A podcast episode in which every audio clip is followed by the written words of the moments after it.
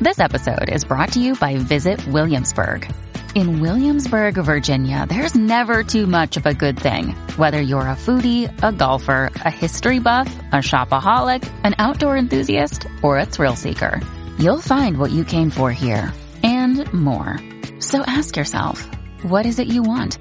Discover Williamsburg and plan your trip at visitwilliamsburg.com.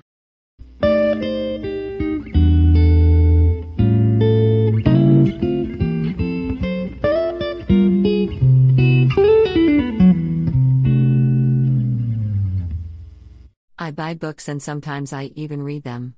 I've been super busy, who isn't, but I did get to read a little this weekend.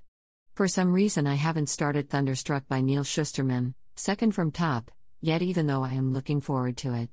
I think I'm worried it won't be as good as the first book, Scythe.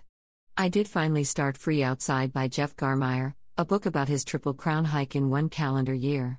I ordered it directly to support him, and it is actually well written.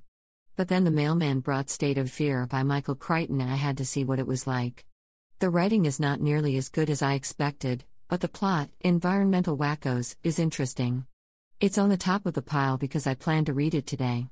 I also have three other books under these that I haven't started yet. The Jesse Ventura book was an impulse buy. Seemed like it might be good to have for the future, you know, when censorship increases. Finding Truth by Nancy Pearcey is a book I ordered new and still haven't read. The subject matter is good, but I have such limited leisure reading time that I keep setting it aside for more escapist stories, like Scythe. And the bottom book, Jacob the Liar by Jurek Becker, I found at Goodwill. It's a Holocaust story. I'll get to it when I'm in the right mood. What's on your nightstand or end table? Do you have trouble getting a little time to read? How do you decide which one to read? Share in the comments. Happy reading?